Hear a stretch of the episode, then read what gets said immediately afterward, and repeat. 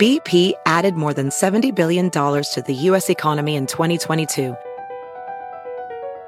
Investments like acquiring America's largest biogas producer, Archaea Energy, and starting up new infrastructure in the Gulf of Mexico. It's and, not or. See what doing both means for energy nationwide at bp.com slash investing in America. At Amica Insurance, we know it's more than just a house. It's your home, the place that's filled with memories. The early days of figuring it out to the later years of still figuring it out. For the place you've put down roots, trust Amica Home Insurance. Amica, empathy is our best policy. It's Friday, May 2nd, and you're listening to Inquiring Minds. I'm Chris Mooney. And I'm Indre Viskontas. Each week, we bring you a new in depth exploration of the space where science, politics, and society collide. We endeavor to find out what's true, what's left to discover, and why it all matters. You can find us on Twitter at Inquiring Show, on Facebook at slash Inquiring Minds Podcast, and you can subscribe to the show on iTunes, on Stitcher, on Swell, or on any other podcasting app.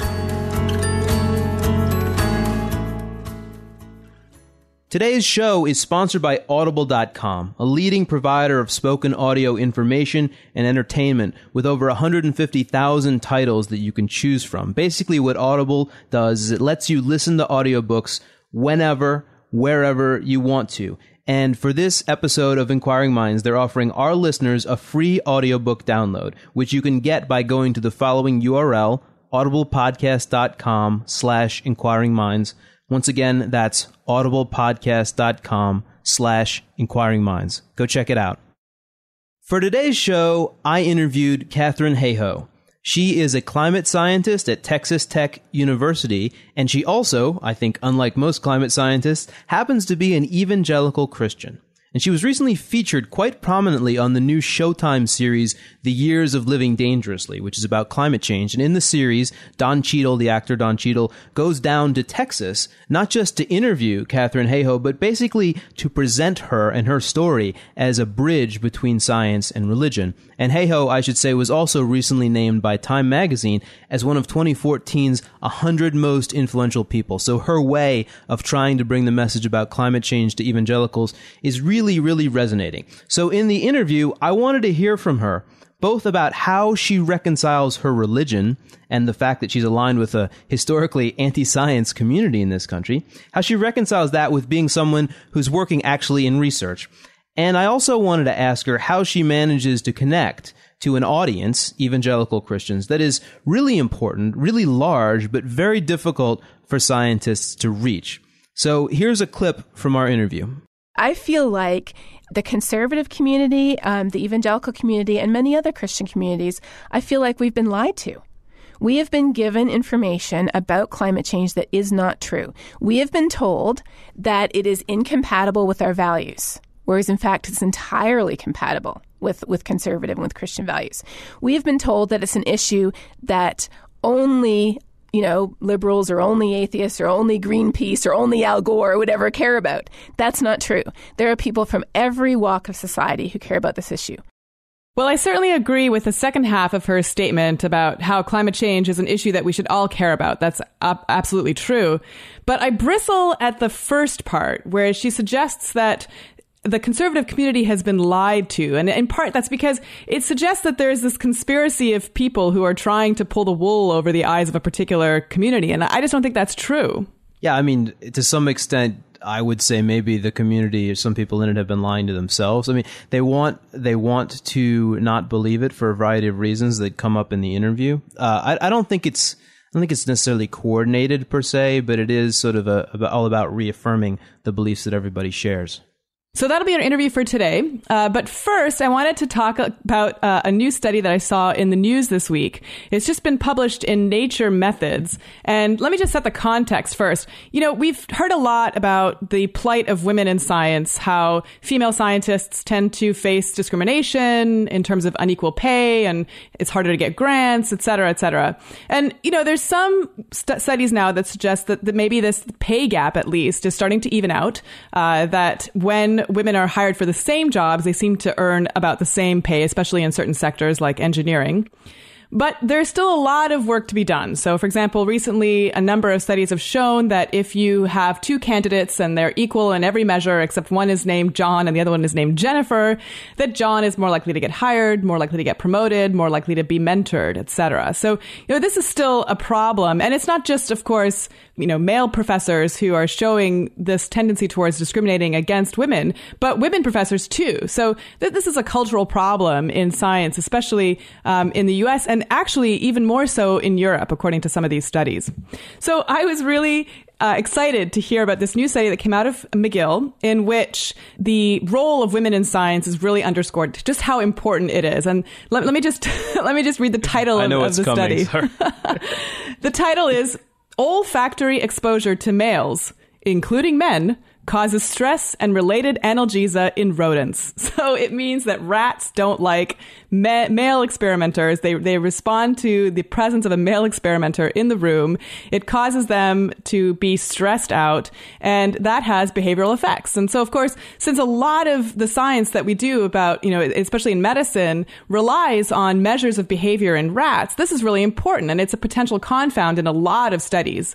Uh, so we need women experimenters to balance this out and to, you know, make the rats feel a little bit less stressed. Um, so the way they did the study essentially is they had a, a, number of different conditions, but one was in which they had T-shirts that were worn by male experimenters the night before. You know, the rats were exposed to it. So and the rats showed the stressful response. Um, not so with the women's t-shirts, because you know, of course, women smell better. We can all agree.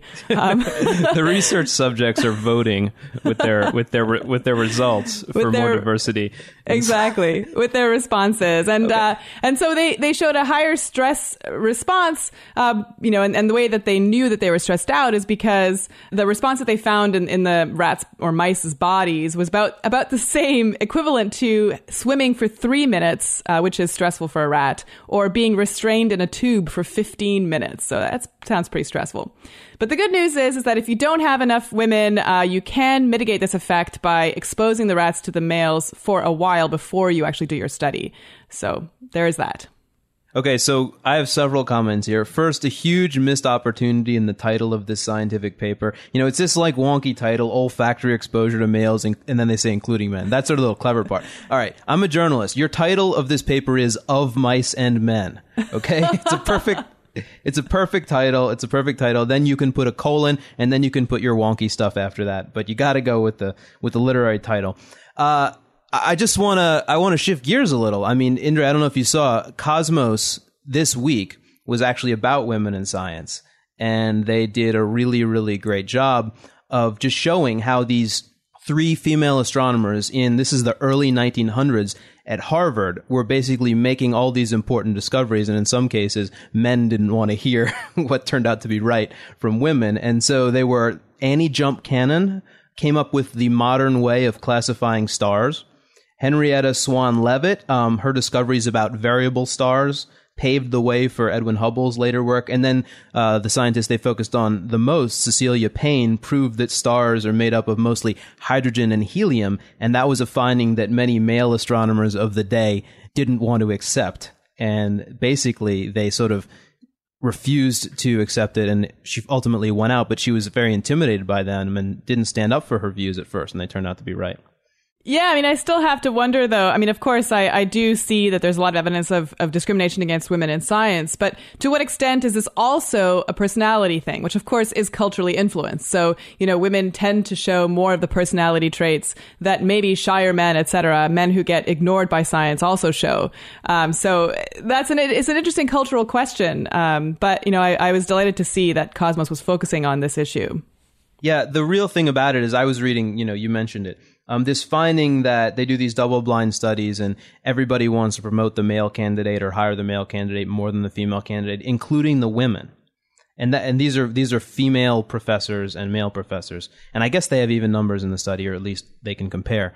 What is why does that happen? I mean that that's the part about it that I don't understand. You know, I think it's an ingrained part of the culture of science. And yeah. I think that that's what we need to change. And unfortunately, I think it's sort of below the level of consciousness. I think it's one of these things, it's one of these gut reactions that we we sort of, you know, incorporate in our, in our upbringing because of the society that we live in. And so these are the hardest to change. Uh, but of course, just bringing them to light uh, allows us to then look at measures that we can, we can take in order to make sure that this doesn't happen.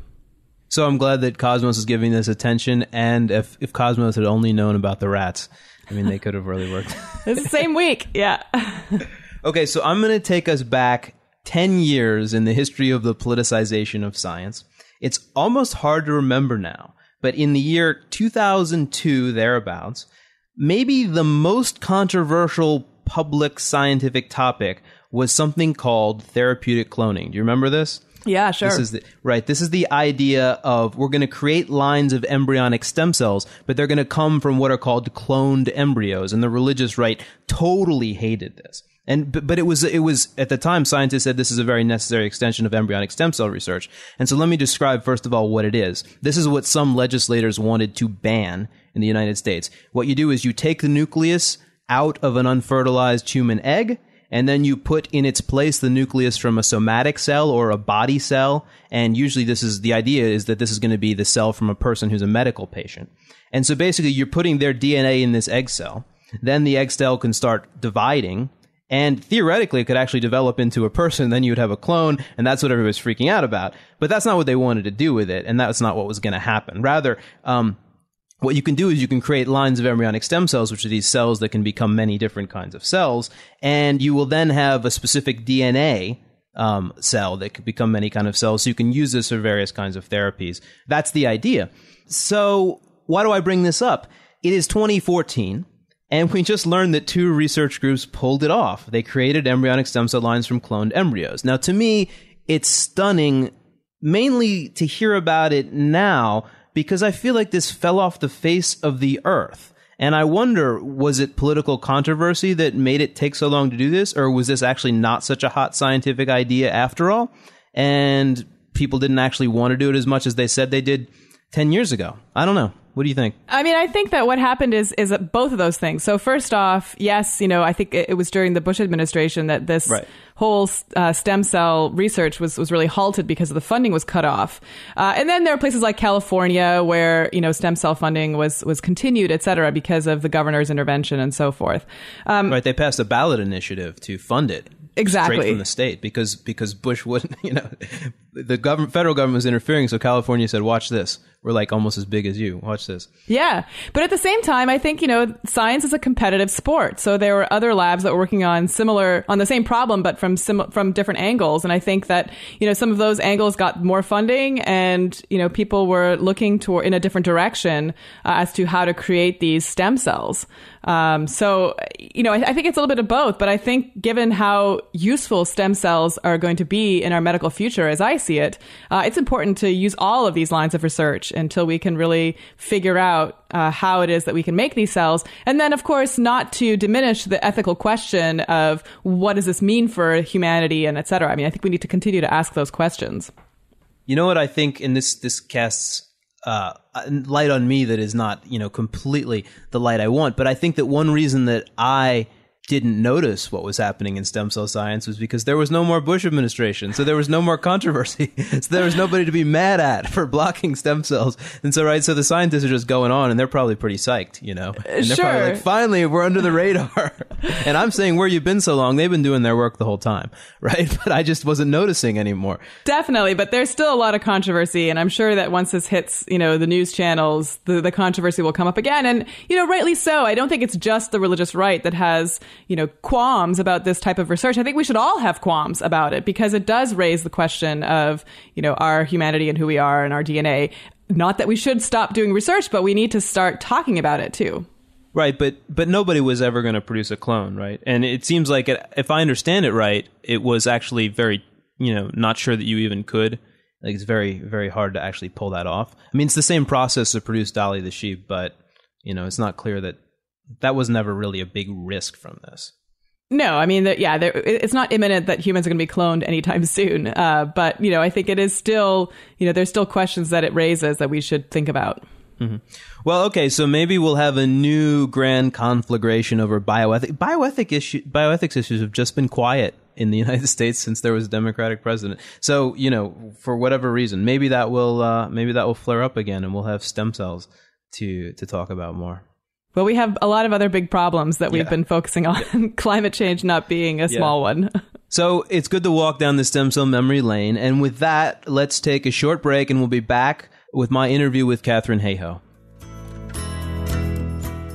I want to remind you that this episode of Inquiring Minds is sponsored by Audible.com, a leading provider of spoken audio information and entertainment that has over 150,000 titles that you can choose from. And for our listeners, Audible has a great offer a free audiobook. You can get it totally for free. You just have to go to the following website, audiblepodcast.com slash inquiring minds. Let me give you some ideas about books you might download from Audible today. You could get a book by one of our last two guests, Mary Roach or Jared Diamond. They have Mary Roach's latest, which is Gulp. Adventures on the Alimentary Canal, and they've also got Jared Diamond's classic Guns, Germs, and Steel. So if you haven't read Guns, Germs, and Steel, this is your chance to have read the book that everybody's read. Or you could get one of my books. Stormworld is over there, and so is The Republican Brain. You could also get Indre's Great Courses series of lectures, 12 Essential Scientific Concepts. And then there are over 150 thousand other choices for you to check out. So head on over and check it out. Go to audiblepodcast.com slash inquiring minds. Katharine Hayhoe, welcome to Inquiring Minds. Thanks for having me, Chris. It's wonderful to have you, and I want to just congratulate you first on just being named one of Time Magazine's 100 most influential people. Wow. Thank you. So, uh, how did it come about that you ended up being featured as one of the main characters or personages on the first episode of the Showtime uh, special, The Years of Living Dangerously? How did that happen? Well, I've actually been talking to the producers for a long time, probably almost three years now. Um, because I was one of the first people they contacted when they were first starting to try to figure out what would this show look like, what would the stories that we look like, or what would the stories that we tell look like. Um, my research specifically addresses the impacts of climate change at the local scale where we live. So I study a lot of these kind of human impact stories already, looking at how climate change is affecting our water resources, our crops, our wildfire risk, even sometimes our tourism and things like that. And in the in the show, there's one scene where you're actually giving a, a PowerPoint presentation just to one person, Don Cheadle, who is the uh, host of this part of the segment. What was it like to work with him? It was great. He is very knowledgeable about climate change. He's an uh, ambassador to the United Nations Environmental Program, and he actually argues with people about climate change all the time on Twitter. Oh, really? Yes. uh, we should check that out. You should. I haven't actually seen that, but that is something that we maybe we'll talk about elsewhere in the show. Um, in this series, uh, the segment about you is about the relationship between science and religion, and you say that your father was a scientist but also a missionary. Can you tell us a little bit more about him and how this influences your own outlook? Sure. Uh, my dad is a science educator. He recently retired as the science coordinator for the Toronto District School Board, and now he actually works as a professor at a seminary in Toronto teaching teachers how to teach. Um, he is really the consummate scientist. He just loves science, and he just has this boundless enthusiasm that is so contagious. You can't help but thinking science is the coolest thing in the world when you're around my dad. So, growing up like that, it's no surprise that I also thought that science was the coolest thing in the world, which it is, of course. and um, also growing up, though, um, my dad is a person of faith. My whole family is. And for him, there was never any conflict between the idea that there's a God and that there's the idea that science explains the world that we see around us. Um, when we were nine years old, my dad picked us all up we moved down to Colombia, South America, where my parents were working as missionaries in the local church and as educators. as they always have in, in local schools. So that was really probably a life changing experience for me because, you know, picking up from our typical life that we have here in North America and moving down to a country where, you know, some of my friends lived in houses that were made out of um, cardboard tide boxes or corrugated metal. Um, and realizing that you don't really need that much to be happy. Um, but at the same time, you're very vulnerable to the environment around you the less that you have.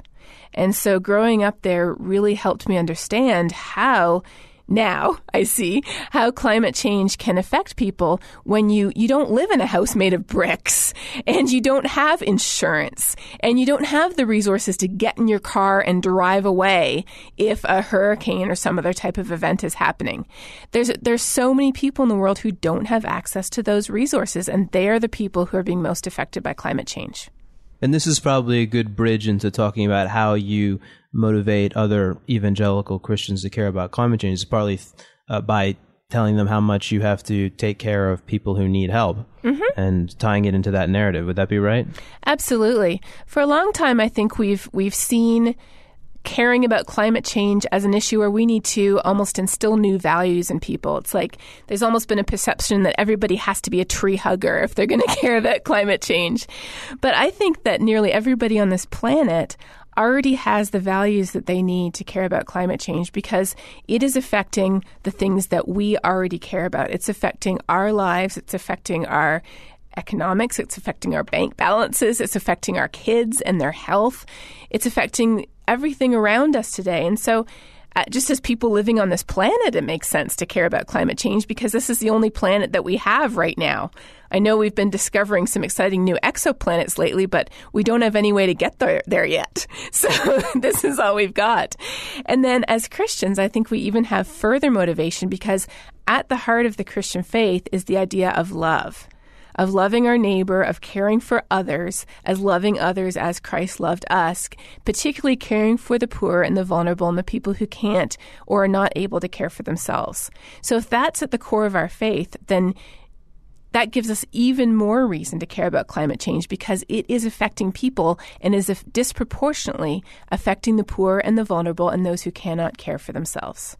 And and I get the sense that this is this kind of message is making some inroads in the evangelical community, but at the same time, um, the data show there's not really any denying this is a group of people who are more likely to not believe in climate change than the average American. I'll just give you a stat. A recent study from the Yale Group on Climate Change Communication found that 64% of Americans as a whole, but only 44% of evangelical Christians agree that climate change is caused by human activities. So there's some kind of resistance there. There has to be. Yes, there absolutely is. But the good news is that compared to the last study that asked that same question by the Pew Foundation back in 2008, we are up more than 10%. Oh, really? Yeah. Okay. so that's actually really good news. Um, it, a lot of what I do was actually motivated by that Pew study back in 2008 that looked at people's perspectives on climate change and broke it down by denomination and by race. And I have to say, it was so discouraging to see white evangelicals at the very, very bottom of the list. At that time, they were, it was about 33% of people um, who categorize themselves as white evangelicals would agree that climate was changing because of human activities. So to, to know that evangelicals have gone up to 44% is actually a huge encouragement. And I think part of that is because we are starting to recognize as a community that this issue is not incompatible with our values. In fact, it is entirely compatible with our values. It's not that we have to grow, the, you know, this new set of values um, that are unchristian. Um, and I think that applies to all of us. It applies to conservative values because what's more conservative than conserving our natural resources, making sure we have enough for the future, and not wasting them like we are today? That's a very conservative value. Uh, uh, there are, st- but there is still resistance, and so I want to actually get you to react to a quotation. Um, this is from Senator James Inhofe, um, and what he does is he actually cites uh, religious reasons for doubting climate change. And so, if we can play that clip. Genesis 8:22 that I use in there is as long as the earth remains there will be springtime harvest cold and heat winter and summer day and night. My point is God's still up there And this is the arrogance of people who think that we, human beings, would be able to change what he is doing in the climate is, to me, outrageous. So, what do you think of that? It's a common argument that people bring up that if God is in control, this couldn't be happening. It's easy to counter that argument because all we have to do is look around at the world. Are bad things happening? Yes, all the time. Someone gets drunk, they get behind the wheel of a car, they kill an innocent bystander, possibly even a child or a mother. These things happen because we have the free will to make decisions, good or bad, and we bear the consequences of those decisions. So that's really what climate change is. It's, it's a casualty of the decisions that we have made. We didn't know back in the 1700s that digging all of this coal and gas and oil out of the ground and burning it was going to radically alter our atmosphere to the extent that it has. We didn't know what the consequences of our actions would be. But today we know what those consequences are, and that's why we really need to do something about this issue and take some action to reduce the impact we're having on our planet. So, if you live in a world uh, in which you are surrounded by liberals, and I actually do, um, then there's this idea about evangelicals and climate change, which is, I don't know how true it is, and that's why I'm going to ask you, which is a bunch of them just think like the world's going to end. Um, they're apocalyptic, and so why should they care? Like maybe it's even good um, that things are going to pot because that'll bring on the end times. I mean, is there is that actually do people really feel that way? Oh, yeah. In fact, um, we had to have a chapter in our book, the book my husband and I wrote together, that actually specifically addressed that very issue. Um, it's a very common argument.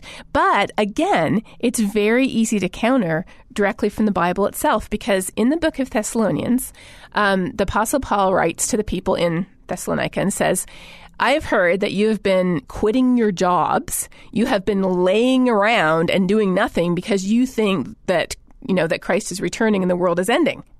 He says, This is not the way we live. He says, Get a job, support yourself and your family, care for others, again, the poor and the vulnerable who can't care for themselves, and do what you can essentially to make the world a better place because nobody knows when that's going to happen. So we have very clear direction actually in the Bible itself that we are not just to sit on our hands and say, oh, the world's going to end anyways, let's just wait for that to happen. We have very clear direction that we are here on earth for a very specific purpose, and that is to love and care for other people. So, for, from the perspective of someone who isn't a believer, um, what's difficult about this is that you know there's all these parts of the Bible, and you can you can quote one, and you can you can take this message from it, but then someone can quote another and take a different message from it. Um, and you know how do you how do you ultimately parse who's right um, when there's a lot of things in there? In fact, the language about which is ultimately what this whole issue comes down to, if I understand it right, is the language about dominion uh, in the book of Genesis, which is how you interpret how you're supposed to relate to the environment, can be taken in different ways. Mm-hmm. Well, the issue of cherry picking is not one that is isolated to science itself. Um, we're all familiar with how if you know if you cherry pick the global temperature record, you can make temperature go up and down, and you could pretty much make it play Mary Had a Little Lamb if you wanted to. just by picking the right years. Um, in the same way with the Bible, you can pick any single individual verse or phrase out of context and you can make it say almost anything you would want it to say. That's why work like what my husband does as a pastor is so important. And what that's the reason why we have the field of theology where people actually systematically study the entire Bible to figure out what is the actual context? What is the real message here? Um, you know, how do we reconcile things that appear to be saying different things with each other? Because we have, you know, if we're Christians, if we believe the Bible to be true, it has to be giving us a consistent message. And so the the message that we don't care about anybody else, you know, screw everybody and let the world burn. that that message is not a consistent message in the Bible. Um, also, the message that we are in charge of everything, therefore we can just do whatever we want with it is also not consistent. I mean, if you believe that God created the world and basically gave it to humans as this incredible gift to live on, then why would you treat it like garbage? Treating the world like garbage says a lot about how you think about person who you believe created the earth. Um, and that's not consistent with the way that we should be behaving. You know, if somebody you love gave you an incredible gift and you essentially pooped on it, that would be really rude. but still, you know, this this issue of interpretation is is not entirely clear to me. So what I want to do is I want to actually have another clip here. Um, from a Christian, I think he's a Catholic, um, Rick Santorum, but he's a conservative and, he, and he's he's constantly bashing climate science. Uh, and here's his interpretation of what the Bible means when it comes to um, taking care of the environment. We were put on this earth as creatures of God to have dominion over the earth, to use it wisely and steward it wisely, but for our benefit, not for the earth's benefit. So he has stewardship in there, but then he's saying no, humans are what are, are who are important. I yeah, and the first half of what he said, I think it's great. Um, stewardship and caring and caretaking is a fantastic way to look at the way we we can um, interact with the earth. I think that the second half of his quote, though, emphasizes a common misconception that cl- caring about climate change is not caring about people. Um, to put this in even more blunt terms, I think there's this perception that if an environmentalist were driving down the road, and in, in your hybrid, of course, and in my hybrid, um, if an environmentalist were driving down the road and they saw a baby seal on one side and they saw a human on the other side, they would veer out of the way to avoid the baby seal and, ru- and run down the human. I mean, that's kind of the the um, taking that argument to its ultimate conclusion. That's the perception that many people have. And so that's why I think it's so important to emphasize that climate change is a human problem. The Earth, if we're going to be really honest, the Earth is going to survive.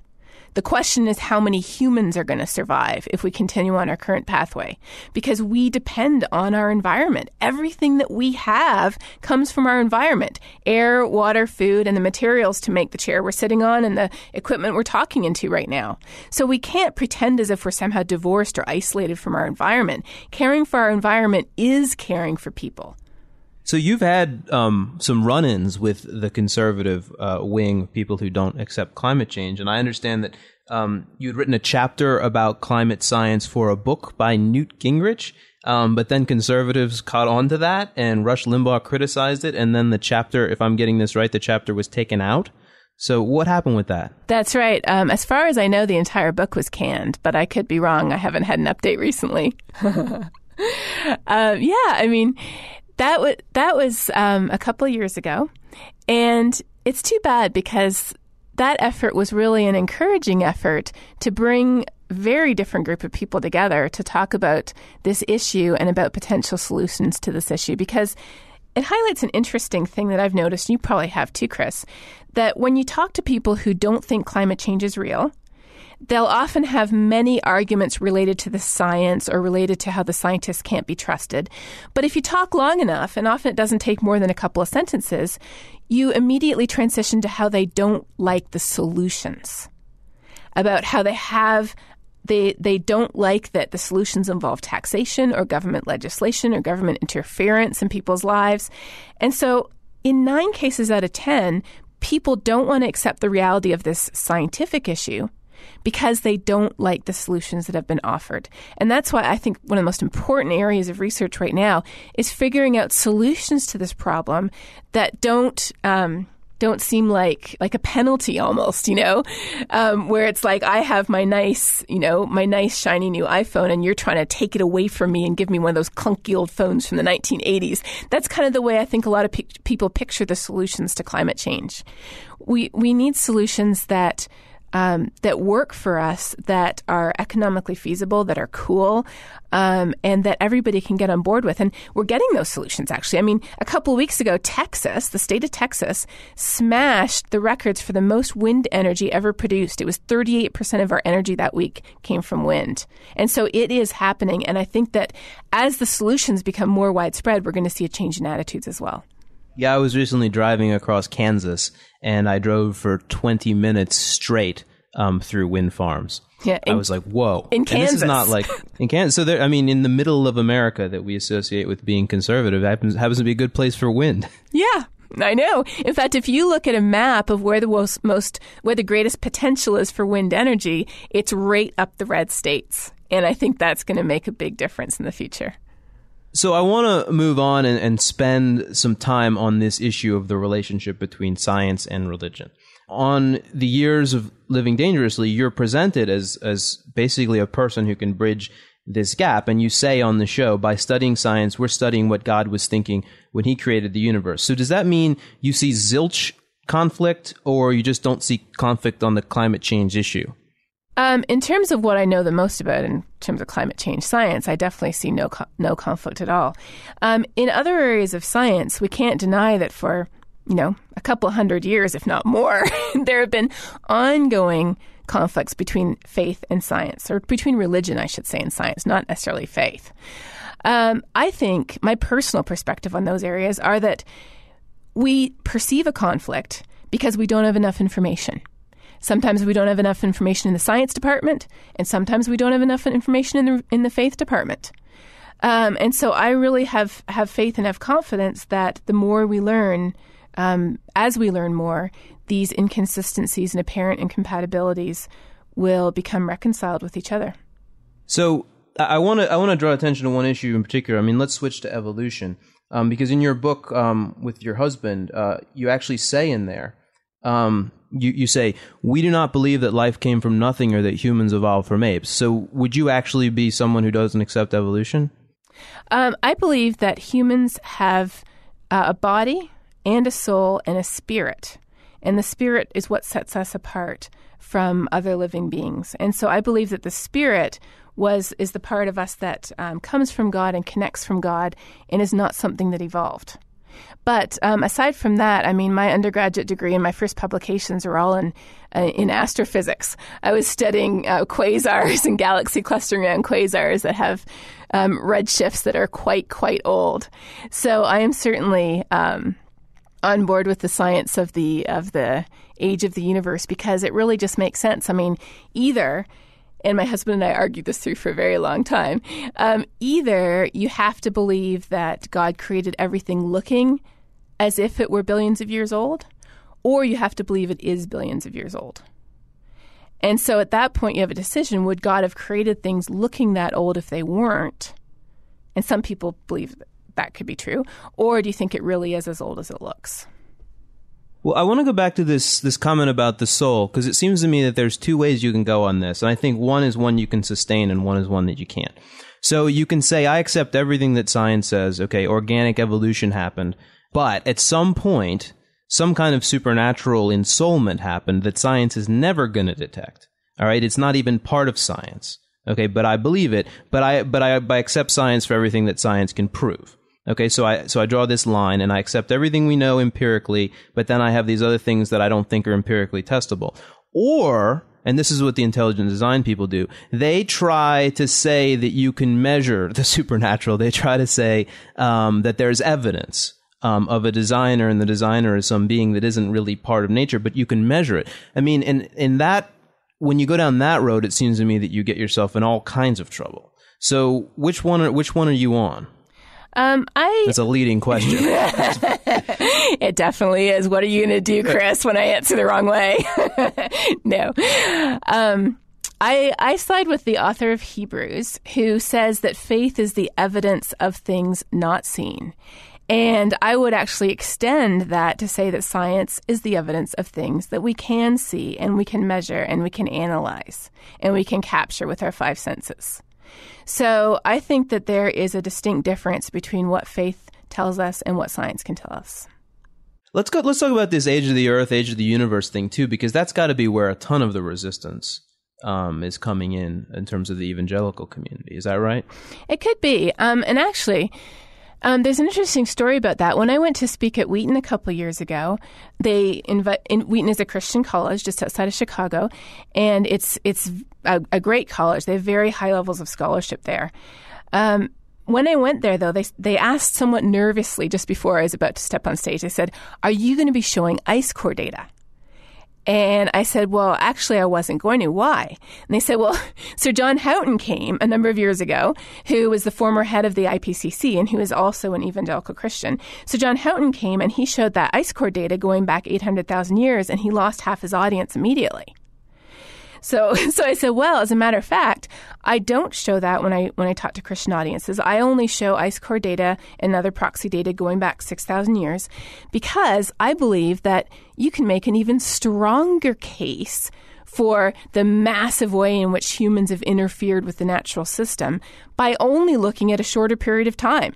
Um, if you look at the last 6,000 years, you see this nice, flat, slowly decreasing temperature line, slowly decreasing because the next thing on the natural um, time frame is the next ice age. Um, and then all of a sudden in the 1700s, you just see this radical increase in temperature and in carbon dioxide at the same time. And it's even more obvious how huge the impacts of humans are on our climate if we look at shorter time scales. So I think um, that in terms of addressing the climate issue, we don't have time for everybody to get on the same page regarding the age of the universe. That is a battle that's been fought for over 200 years. We have to address climate change now. We don't have um, centuries left. We don't even have decades left. So let's table the argument over how old the Earth is for now, and let's and how old the universe is, and let's just get on board with the fact that climate is changing. To agree on the fact that climate is changing due to human activities, we only have to agree that the Earth is more than 300 years old. And I think all of us agree no. about that. yeah, no, that's that's fair. And as a tactic, I think this is fair. But wouldn't you agree with me that you don't really, really understand climate science unless you accept that the Earth is old? Because, for instance, um, there's the Eocene. It was 50 million years ago you had a very hot climate, very high carbon dioxide. You have crocodiles swimming in the Arctic. That's where we're headed back to. But if you think the Earth is young, you can't actually know what it was like in the Eocene because you don't think there was an Eocene, right? I mean, so in some sense, you don't really fully appreciate it. Um, it's true, though, though, Chris, I have to say, during the Eocene, the continents were in a different configuration than they are today. So we cannot head directly back to the Eocene no matter what we okay. do. right. We'd be in, we'd be in water, I guess. Yeah, right. Or something. no, but you know what I mean, though, right? I mm-hmm. mean, yeah, no. From, as as a climate scientist, learning from past conditions is a key component of understanding the impact we're having on our planet today. We would know a lot less about climate sensitivity, about how sensitive the planet is to carbon dioxide and methane levels in the atmosphere, if we didn't have those historical and paleo records to rely on. So they are an important part of understanding the climate system and its behavior today. But in terms of understanding the fact that climate is changing, humans are responsible. The impacts are severe and potentially dangerous if we continue on our current pathway, and we need to do something about it today. Um, to agree on those points, we don't have to depend only on that information. Fair enough. So I've heard uh, murmurings, suggestions that one reason that there's some resistance to climate science among evangelicals is because there's a resistance to scientists who have given us such unpopular things as evolution and the age of the earth. So if they gave us those things, like we're really going to listen to them. I mean, is there any truth to that? Um, I think that there is definitely some truth to that um, because scientists are often viewed as other, and there are some very strong science stereotypes, not just in evangelical Christian circles, but there's strong stereotypes probably across the world that scientists are basically all all humanists or atheists. And so that's why I think the work of Elaine Ecklund at Rice University is so interesting. She is a sociologist who studies scientists. I always feel a little awkward around her. I feel a little bit like a lab rat, like she's observing me and taking notes.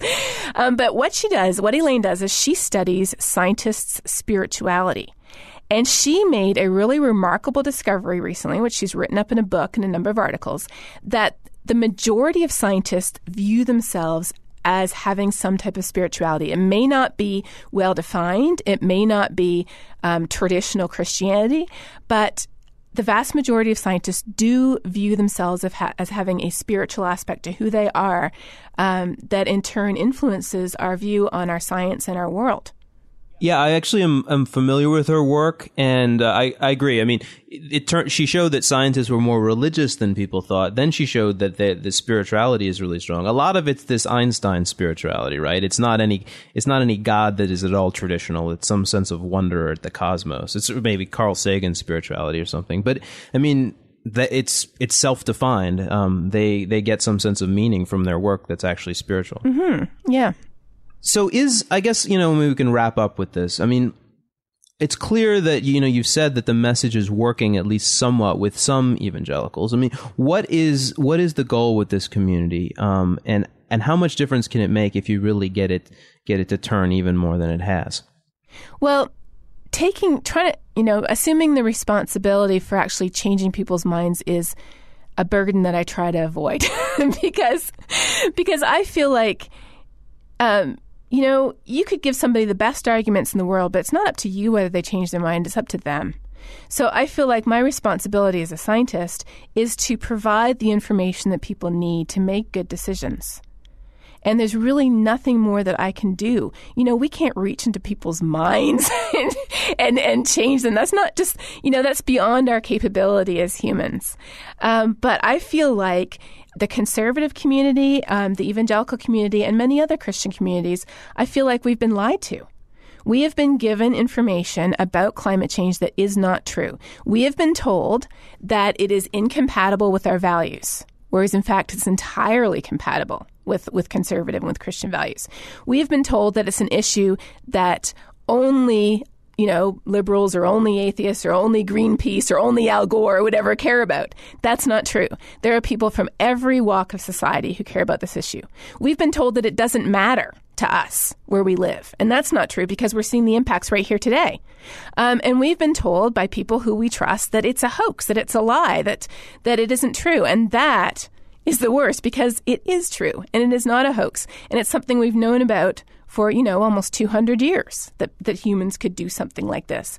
So I feel like my responsibility is, as a scientist, to try to get this information out to say, you know what? I'm a scientist. I've analyzed the data myself, and I can tell you that climate is changing. I can tell you it's happening because of human activities. I can tell you that we are seeing the impacts today, and these impacts are getting more and more severe the longer we allow this problem to continue unchecked. And not as a scientist, but as a person, I can tell you what my values are, and I can tell you how this issue is not inconsistent with my values, but rather the values I have compel me to speak out on this issue. Well, I think that's a great note to end end on, and I, I think it's it's very powerful to, just to hear it now. So I hope that it uh, I hope that it's working. So thank you so much for being on Inquiring Minds, Katharine Hayhoe. Thanks for having me, Chris.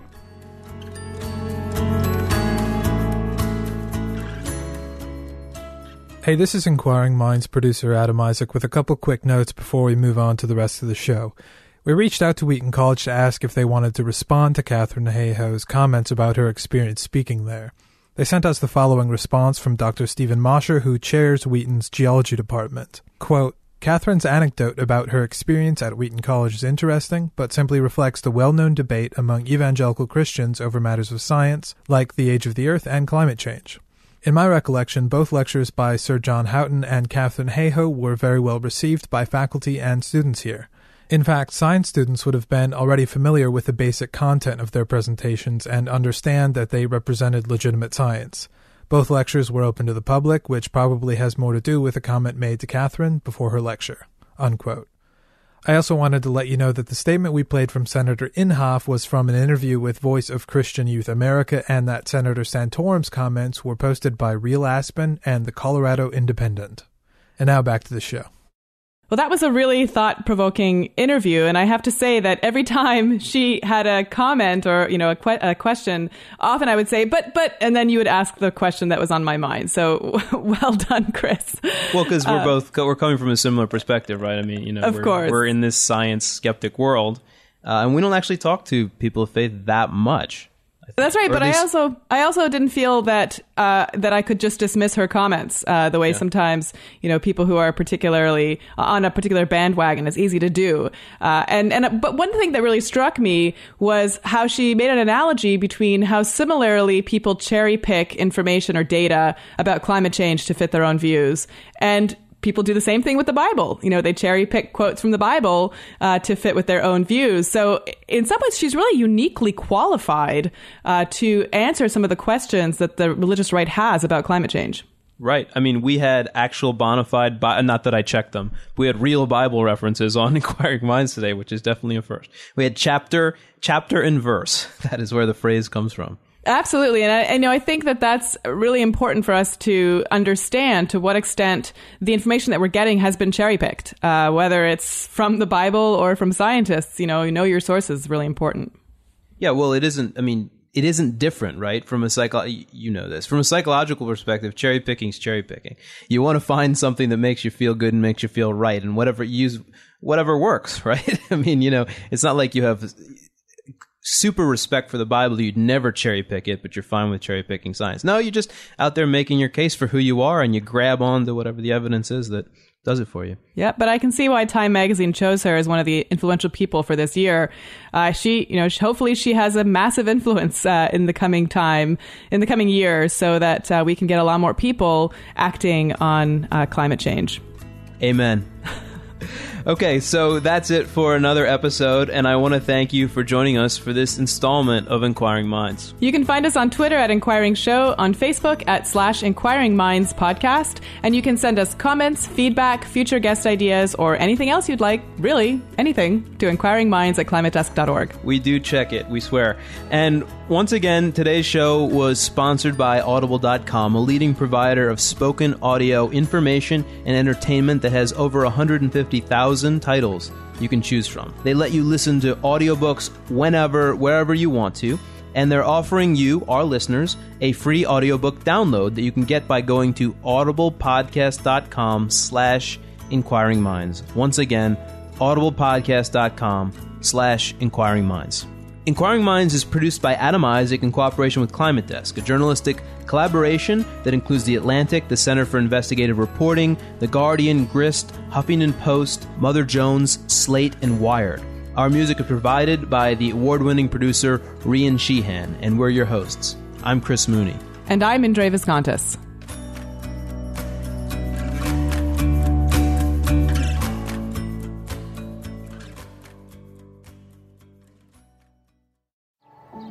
Every day, our world gets a little more connected, but a little further apart. But then, there are moments that remind us to be more human.